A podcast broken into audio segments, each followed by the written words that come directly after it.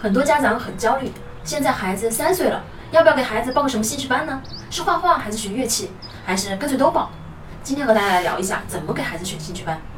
当今教育的最大问题呢，是不管哪个年龄阶段的孩子都会填鸭式的教育。在选兴趣班的时候呀，父母不要着急，首先要做的第一点就是帮孩子准备好。我们总以为孩子才一两岁根本学不会什么，但是到了孩子三四岁的时候，却又希望孩子什么都会了。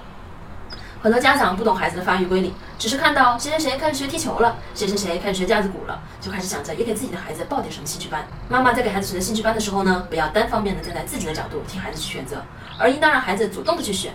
这个时候你又要疑问了：几岁的孩子他知道自己喜欢什么呀？对，几岁的孩子看不懂名画，不会做科学实验，他们没办法靠现有自身的知识量去选择自己的兴趣。但是早教启蒙为的就是给孩子的兴趣提供更多的选择性。没听过美妙的音乐，怎么会喜欢上枯燥的练琴？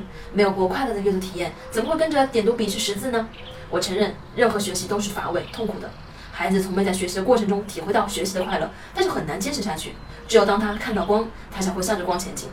所以，我们作为父母，不要人云亦云，应该多带孩子出去见识，给孩子兴趣提供多样性。只有见识多了，孩子才能主动选择自己喜欢的是什么。我是不完美柚子妈妈，关注我，为你分享最有深度的育儿知识。